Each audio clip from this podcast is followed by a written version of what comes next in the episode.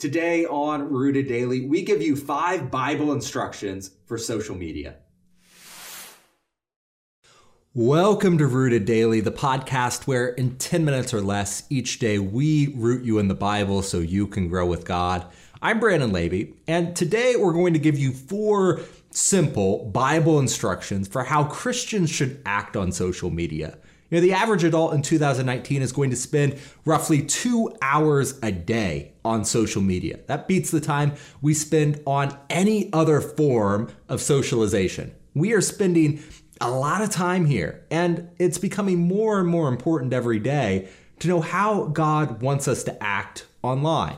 You know, talking about Jesus is easier than ever now, but so is falling into the sins that our tongue has always been capable of. In James chapter 3 verse 3, we're told that when we put bits into the mouths of horses to make them obey us, we can turn the whole animal. Or take ships as an example. Although they're so large and are driven by strong winds, they're steered by a very small rudder wherever the pilot wants to go. Likewise, the tongue is a small part of the body, but it makes great boasts. Consider what a great forest is set on fire by a small spark. The tongue also is a fire, a world of evil among the parts of the body. It corrupts the whole body, sets the whole course of one's life on fire, and it itself set on fire by hell. You know, our words have power. I think James illustrates that pretty clearly. And so our tongues, and perhaps now in the 21st century, our thumbs too, can be dangerous. So, what do we need to do to avoid the trap of sin and glorify God with social media? Well, first, just like most things, social media can be good until you overdo it. You know, to glorify God with social media, we have to limit ourselves. Paul tells us in Ephesians 5:15 to be very careful then how you live, not as unwise, but as wise, making the most of every opportunity because the days are evil.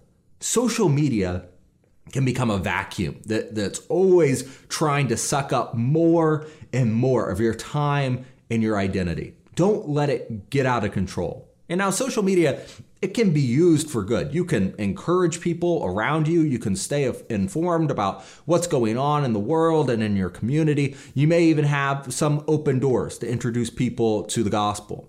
But remember that Jesus said that the way we show the world who he is isn't always just through teaching. It's through serving. Matthew chapter 25, verse 34, it says, Then the king will say to those on his right, Come, you who are blessed by my Father, take your inheritance, the kingdom prepared for you since the creation of the world. For I was hungry, and you gave me something to eat. I was thirsty, and you gave me something to drink. I was a stranger, and you invited me in. I needed clothes and you clothed me. I was sick and you looked after me. I was in prison and you came to visit me. That is what Christ said was true worship. To live up to that call of service, sometimes we need to step away from the keyboard. You're speaking, or better yet, showing the gospel to someone face to face. That is worth more than a tweet will ever be. You know, don't be the person who walks past someone who is hungry, or past someone who's thirsty, or a stranger, or needing clothes, or sick, or in prison, because you're too distracted looking at a phone. Second, we should speak the truth in love online. You know, social media, it can't be the only way we talk about our faith, but it certainly can be a way. And I'm not saying that every post needs to be a, a theological treatise on salvation, but don't hide your faith online. Jesus said in Matthew chapter 5 verse 15, people do not light a lamp and put it under a bowl. Instead, they put it on its stand and it gives light to everyone in the house. In the same way, let your light shine before others, that they may see your good deeds and glorify your Father in heaven.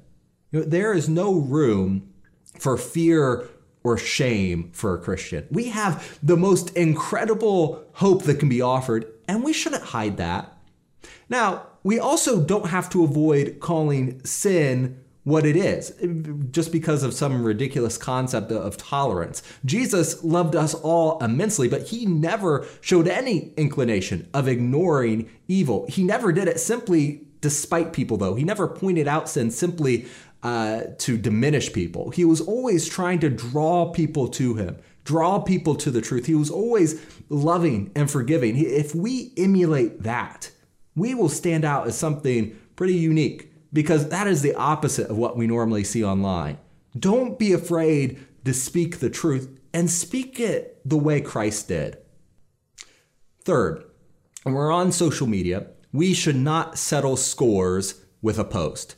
There are uh, some people who rub us the wrong way. There are some people who infuriate us.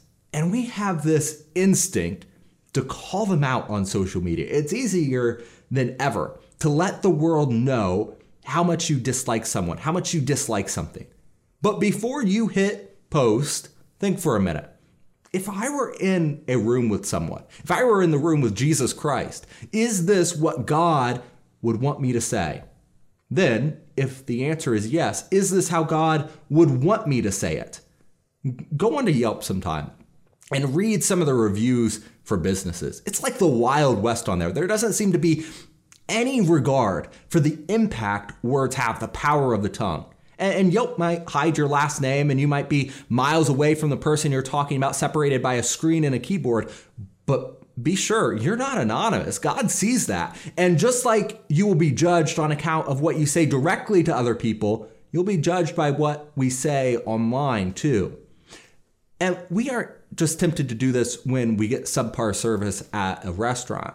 The distance between the keyboard and the real world makes it easy to try to settle all of our grievances online, even those we have within the church. You know, social media is great for a lot of things, but it is not where we are going to find a conclusion to important doctrinal questions, or where we resolve our personal conflicts with other Christians, or where we make elders or deacons or preachers or teachers change their mind because we denounce them with a post.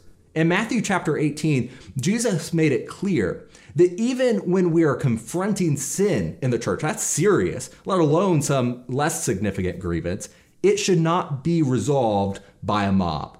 You go to that person individually and you talk to them. Don't settle your scores with a post. Get out from behind the keyboard when you have a conflict and strive to work it out. Fourth and finally, don't pay the trolls. social media, it has certainly brought out some terrible elements of human behavior.